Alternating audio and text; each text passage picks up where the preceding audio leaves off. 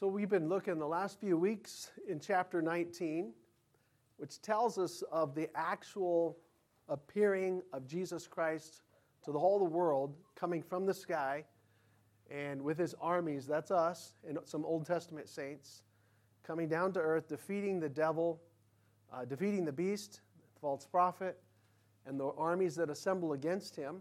And he's called the one on the horse. And he defeats him with his word while they have all their weapons pointed at him. The Lord Jesus Christ, with us on his side, will defeat the beast, the Antichrist.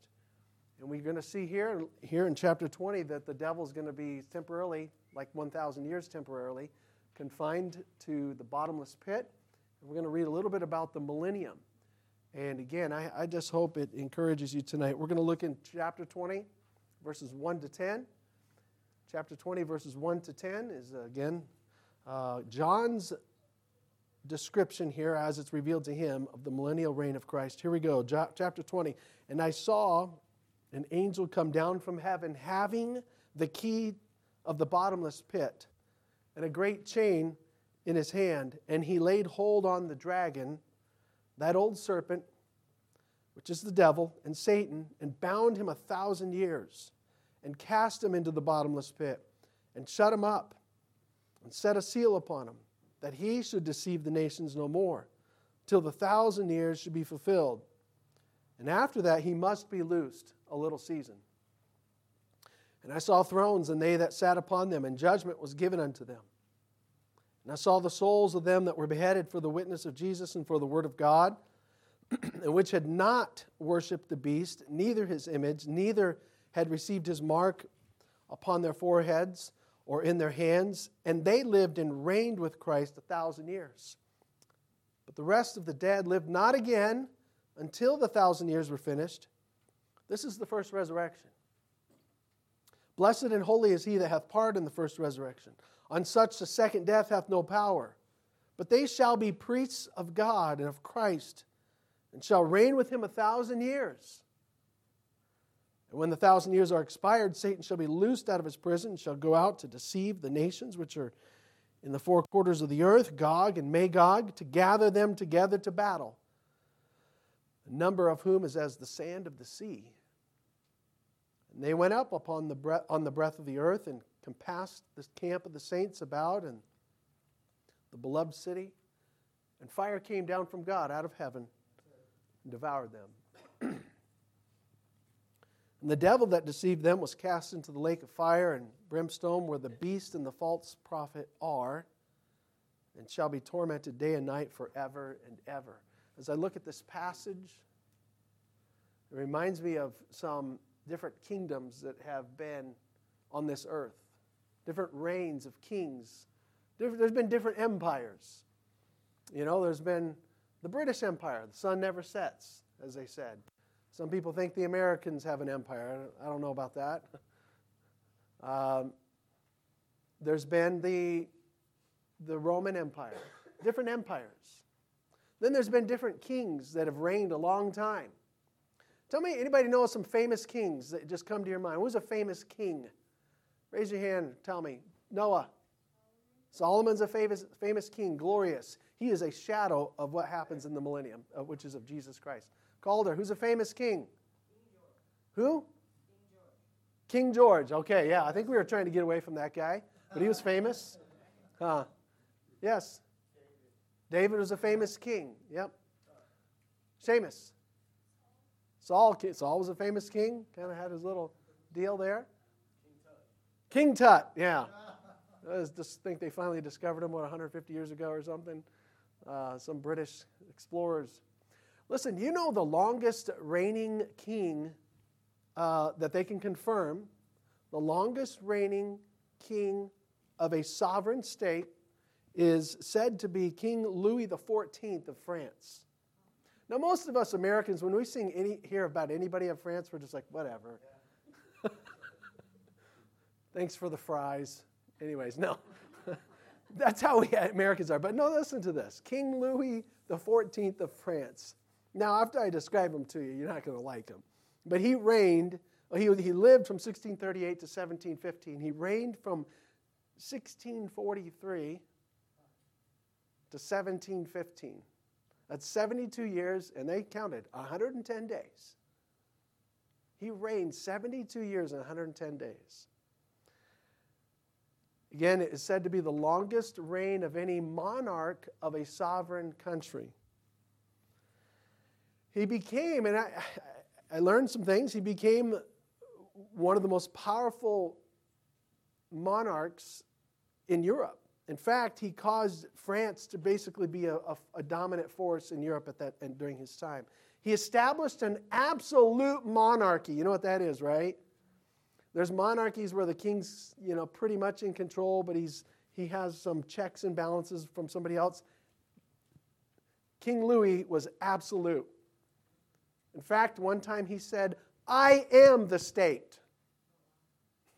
I mean, that's like a, a Nebuchadnezzar inside of France, really. That's how Nebuchadnezzar was an absolute monarch. So he, was, he enforced one religion on France, a version of the Catholic, Roman Catholic Church, a, a type of that. He forced many Protestants, which would include some Baptists and separatists, to immigrate or convert. And he virtually destroyed the French Protestant community during his reign. During his long reign, France, though, became the leading European power and regularly asserted its military strength. I mean, he caused France to flex its muscles. The Palace of Versailles became a capital, and he made it very glorious. Have anybody ever seen the Palace of Versailles? You can see pictures of it. It's really impressive. And it was impressive in his day. The court and uh, the buildings and everything like that.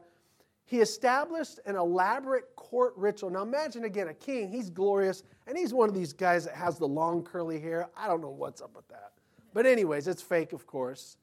And, um, and they usually, the paintings of him are usually exaggerated. You know, he looks really tall, but I doubt if he was that tall.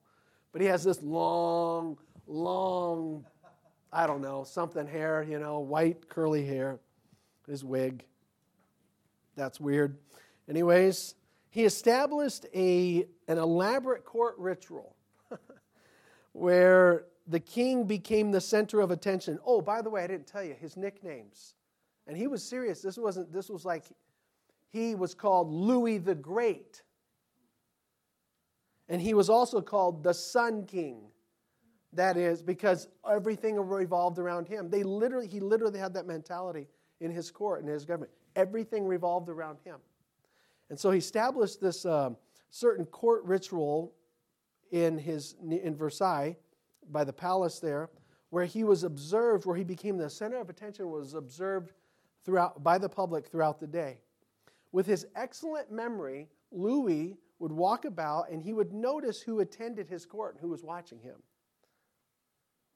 And who he'd know who was absent. And he'd take note of it.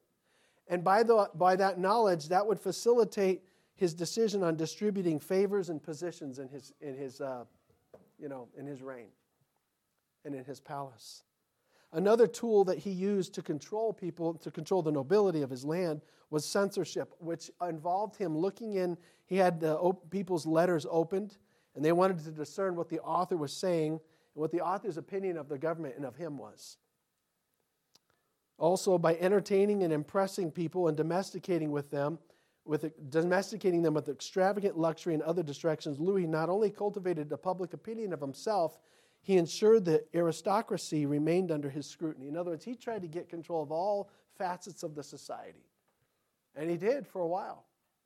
And then later on, you know, when he was gone, they, some years later, French Revolution, and, and that even wasn't that pretty. But he had he was had a very powerful reign and thought himself glorious, thought himself the great, and thought himself the Sun King. But here, when we look in the Bible here, it, we see we, are coming to a passage where we're, we're introduced to a lengthy reign. Not 72 years, but 1,000. That's what millennium means. And a pervasive reign where the influence of Jesus Christ is pervading the earth. And a glorious reign. More glorious and not to be outdone by any other king that's ever, ever existed. So, John, what we want to know is what is John, how does John reveal this to us? And so let's look at that tonight. Let's just take note here how John reveals to us the millennium. We're going to see there's a reprieve, then we're going to see there's a reign,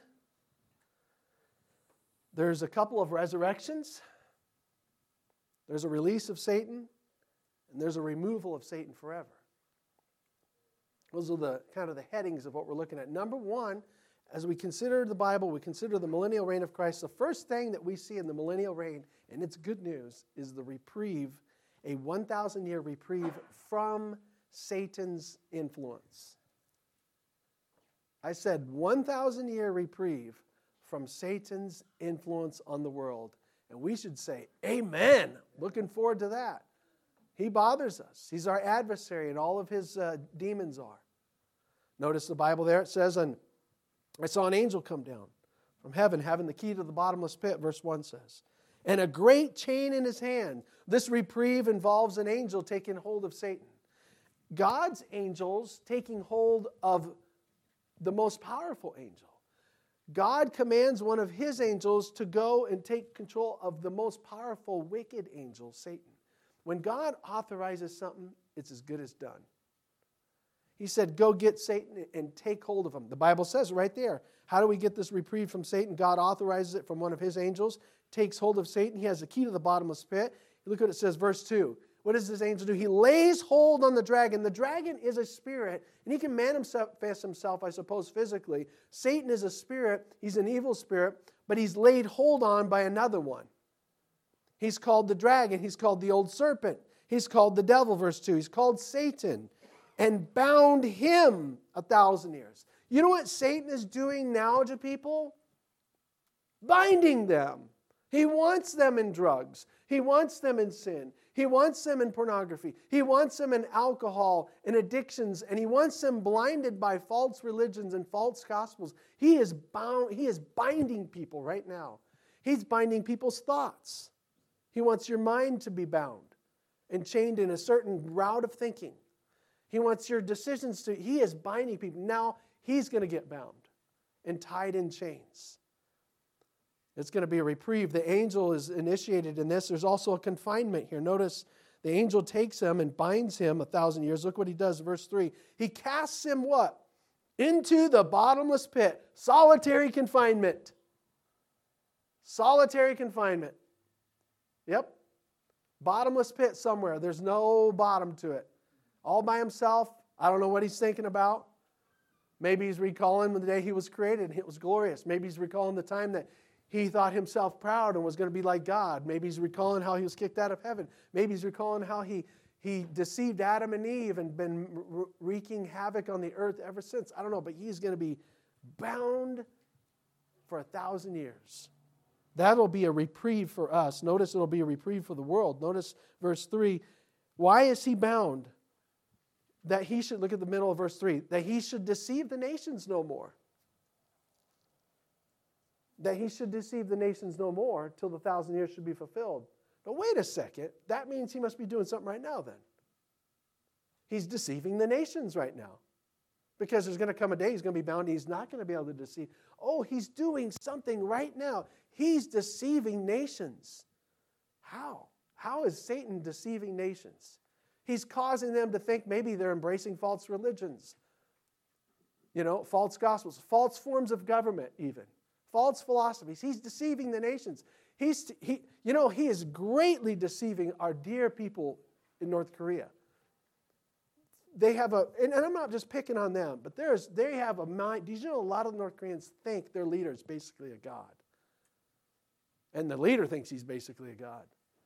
And there's a strange type of religion there, and he's deceiving those nations. He's deceiving people in Japan who follow these other traditional religions. He's deceiving people in the Muslim countries. He's deceiving people in the communist countries that think, well, it's just up to us. We just need to make it work. There is no God. He's deceiving people in dominant Catholic countries. He's deceiving people in this country who think if we only had the right political formula, everything would be great. Oh, that's a deception. Man's best is going to simply be clay feet, and Jesus' rock is going to crush it when he comes. That's what Daniel's image teaches us.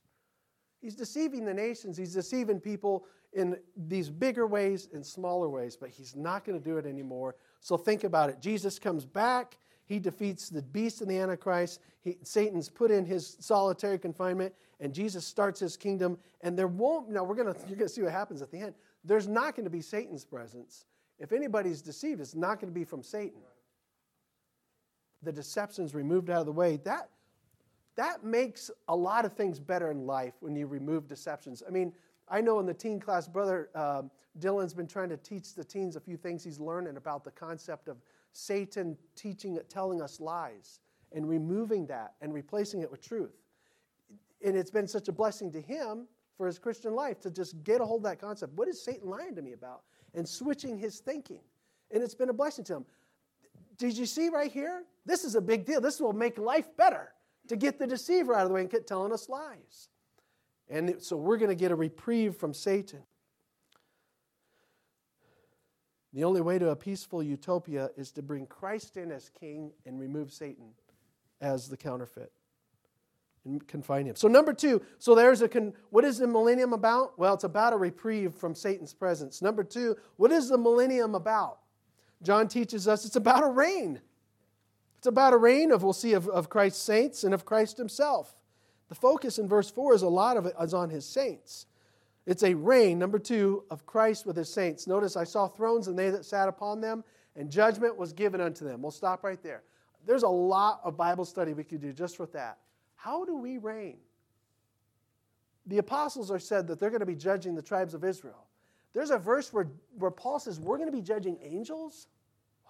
There's a lot of stuff we could take off on and imagine and even study the Bible on. But there's going to be some reigning of Christ's saints on the earth. We know the apostles are going to have a focus on Israel, and we're going to have some other kind of reigning. There's a reign, and there's a reign in a res, in, of those who were martyred. Notice, and I saw the souls of them that were beheaded for the witness of Jesus and for the word of God, which had not worshipped the beast, neither his image, neither had received his mark in their foreheads or in their hands, and they lived and reigned with Christ a thousand years. I want you to notice this is purposely said.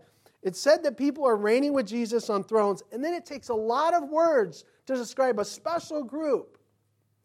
Who is that group we just read about? The people during the seven year reign who said no to the reign of the Antichrist and the benefits it would get if they caved into him. They said no to those benefits economic, financial, social. They said no and suffered and even were beheaded. And it purposely singles out and says, you know what? They lived and reigned too. They get resurrected in a new body and they live and reign with Jesus Christ also. I want you to read, listen to what one commentator said. It is interesting that those who wanted a temporal and immediate benefits during the tribulation compromised and received the mark of the beast so they can go about their business. But those who did not receive the mark of the beast suffered for it and died. But they had the benefits of living and reigning with Christ a thousand years by virtue of their faith in Christ. The devil in this life wants to give you immediate benefits now, but the consequences may be huge later. But God wants you to wait and stand and gives you greater, long lasting benefits later. It singles them out, those special group. We're in there too, where I think we're encompassed in that first phrase of verse 4. They lived and reigned with Christ a thousand years. And it says, with Christ, the end of verse 4. He's reigning too. He's, he's reigning, and we get to be with him. And then number three, what else? What's this resur- what is this millennium? Number three, it's about a resurrection too. At the beginning and at the end, after the millennium's up, there's a resurrection. There's two resurrections. The first resurrection and the second resurrection, which involves a second death. The millennium, number three, we see from verse 5 and 6, is about a couple of resurrections. Notice verse 5. But the rest of the dead lived not again till the thousand years were finished. This is the first resurrection. So, what he's saying, what John is saying, he says, I saw Jesus come down. He defeated all the, the foes of, of, of the Antichrist and Antichrist himself. And then Satan's put in solitary confinement, and Jesus is reigning with his, his own and with the martyrs during the tribulation. And, um, but and, and the, those martyrs of tribulation were resurrected. And he says, but the rest of those dead, they, they didn't, what does it say? They didn't live again until the thousand years are finished. So somebody else is going to get resurrected. And then he says, This is the first resurrection, referring back to this good group. This is the first resurrection. So there's a first resurrection and a second resurrection. I want you to watch this. There's actually three phases to the first resurrection Christ, the first fruits. They that are Christ that is coming. And then these martyrs right here. We all encompass in those three phases the first resurrection group. Again, I say, 1 Corinthians 15 says that Jesus first is resurrected, and then they that are Christ at his coming, we are resurrected.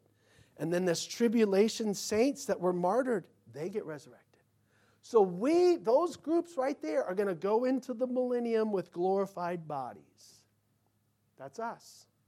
We're going into the millennium with glorified bodies, that first resurrection. Notice the descriptions of it. Look at, all right, the uh, verse, this is the first resurrection. Look at verse 6. Blessed, oh yeah, and holy is he that hath part in the first resurrection. On such the second death hath no power. See, what's going to happen, follow me, we are going to come into the millennium with Jesus. We're coming down from heaven. Glorified bodies. There's other, the, these other um, martyrs have glorified bodies. There's going to be other living tribulation saints at the end of the tribute. They're living, and they're going to go from tribulation to millennium in their still Adamic body. But they're coming in because they're a believer. And so throughout the millennium, we're going to have the glorified saints, but there's going to be populated by people who still can have children, have babies, and that's what is going to explain the problem at the end of the millennium. But here we are, we're part of that first resurrection. Let's think about the words here. Uh, what does it say about it? Verse 6 On such the second death hath no power. You know, the, the first death, what, has power on us? We're going to die. The second death has no power. The second death is this. First death is all of our bodies are going to, we're going to die. And we, we get a new body. The second death is when you die, your, hell, your soul goes to hell.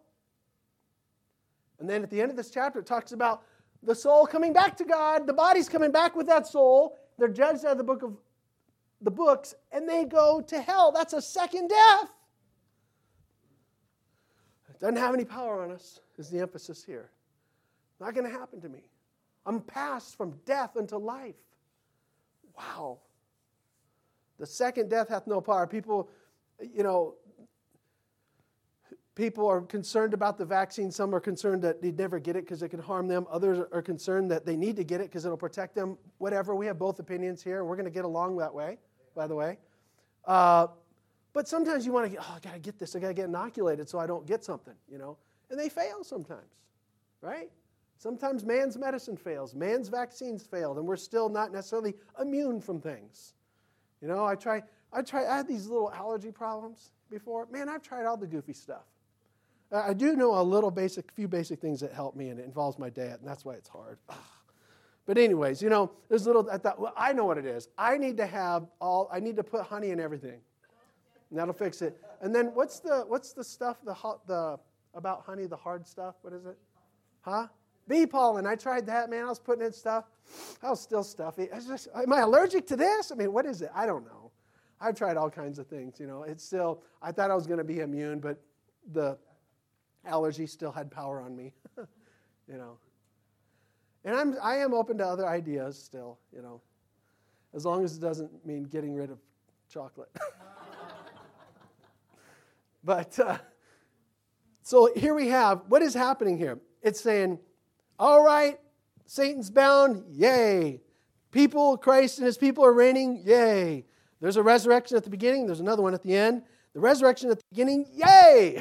We're in new bodies. We can't be corrupted again. I love what is it Philippians 3:21 it says uh, you know who shall change our vile body. You think your body's glorious? It's vile. He shall change our vile body that it may be likened unto his glorious body. Now that's a glorious body is Jesus Christ. And once we have that resurrection of the body, no death. Second death has no power on me. Whoa, that should create gratitude and thankfulness. God, I'm, I'm saved, forever saved. Wow. I'm forever immune in that way.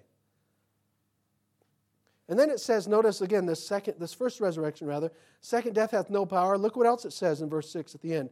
But they shall be priests of God. Wow, we're intervening somehow for God and of Christ. And look at the last phrase of verse 6 and shall what? Reign with him a thousand years. What does that mean? Somehow we're going to be given different places of responsibility and jobs to do, and we'll reign with him. But again, there is a second death that was described there. There's a first one, and after the thousand years, we see the second one. So that's the, the what is the millennium about? It's about a resurrection. Number three. Number four, it's about also a release of Satan at, afterwards. There's a release of Satan. Look at verse 7 and 8. Remember, we said Satan was down in a bottomless pit, right? And they set a seal on him. And God said, When I'm ready for you, I'll come get you again. And it says he was released. Look at verse uh, 7. When the thousand years were expired, so we get a full 1,000 years, one full 1,000 years with the Lord Jesus Christ, perfect ruling. And it says, Satan shall be loosed out of his prison, verse 8. Look at verse 8. And what will Satan do? Go out to deceive the nations that are which are in the four quarters of the earth, Gog and Magog, to gather them together to battle, the number of whom is as the sand of the sea. There's so much thought here. I want to read how one guy put it. This one Bible uh, believer here, this commentator, has been helpful. Listen to how he describes this scenario. It says, And when the thousand years were expired, are expired, Satan shall be loosed out of his prison. Listen to what his name's John Phillips. He says, Imagine the fury of the evil one in his cramped cell. Picture a mighty jungle lion caged in solitary confinement.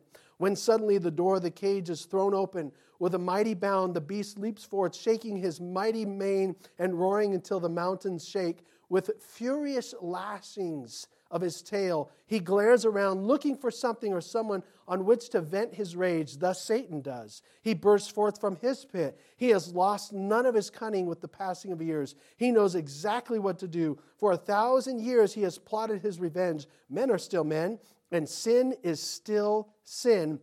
And he well knows how to bring the two together.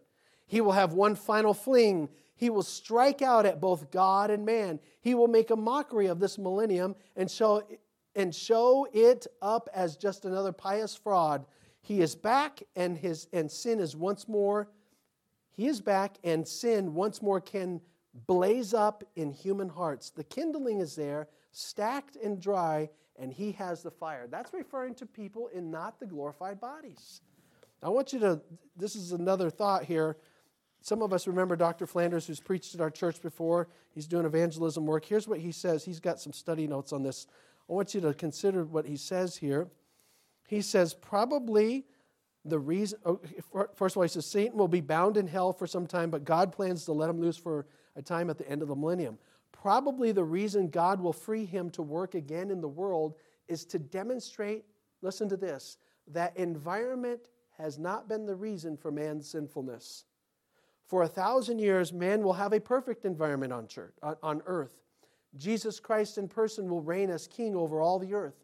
The devil will be absent from the scene, deceiving no one. Righteousness will prevail, and yet, after a millennium of the kingdom of God, Satan will be able to organize a multitude, quote, the number of whom is as the sand of the sea, to rebel against the rule of Christ. Who will these rebels be? When the kingdom begins, the nations will be judged by Jesus, and only true believers will be allowed to live past the tribulation of the millennium, these folks will have natural bodies. Although changes in the world will allow them to live longer, because that's going to happen. Although changes in the world will allow them to live to great ages, Isaiah 65, 20 to 25, the saints will be the saints in glorified bodies will reign over them with Christ.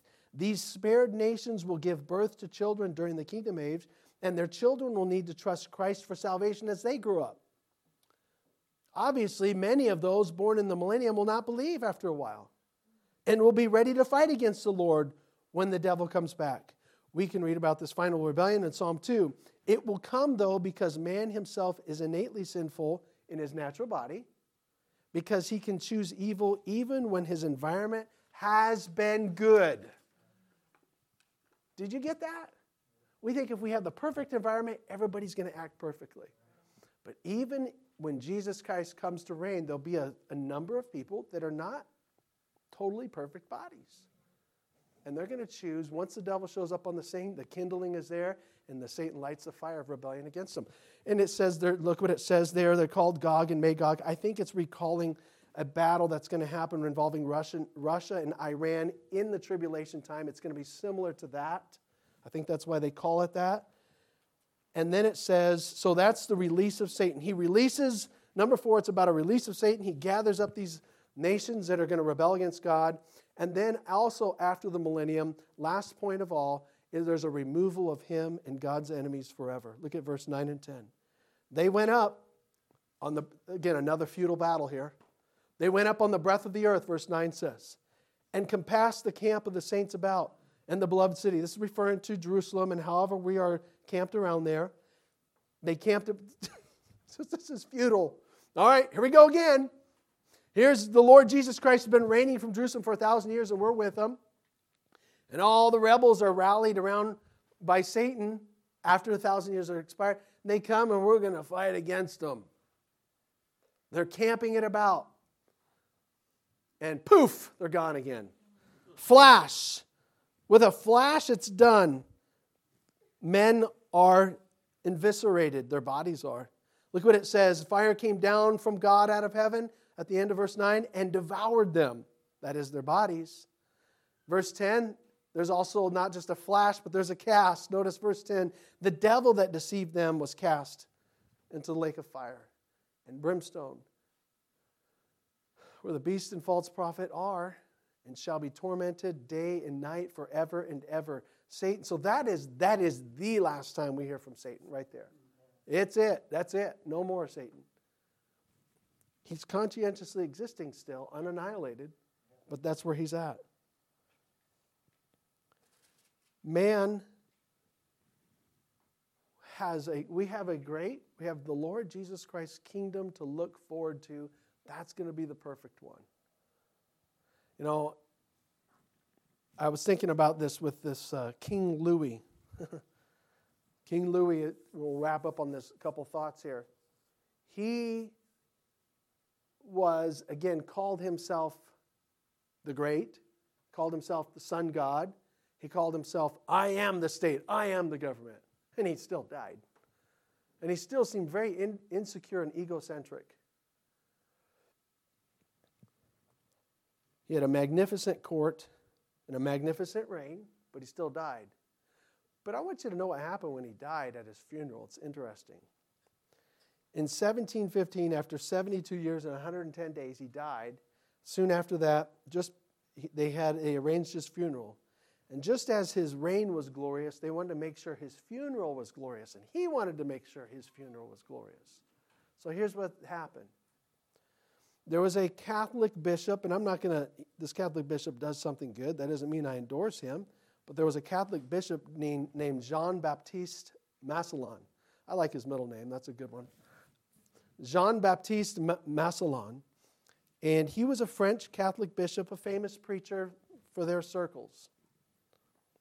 And he presided over this funeral. So, this is a huge funeral for the longest reigning king in modern times that we know of here. So, there at the cathedral, his body lay in a golden coffin. My kids were asking me, Dad, what do you want? I said, just put me in a pine box. I'm fine with that, you know. He has a golden coffin here. The orders were given at this funeral that the cathedral, that this large cathedral, I don't know which one it was, should be very dimly lit to create this um, dramatization of his coffin. Everything else dimly lit, and have this candle, a special candle, set above his coffin to dramatize his greatness, his deadness greatness, I guess. So they have it, all the people around, thousands waited in a hushed silence watching at this funeral, and this bishop comes up.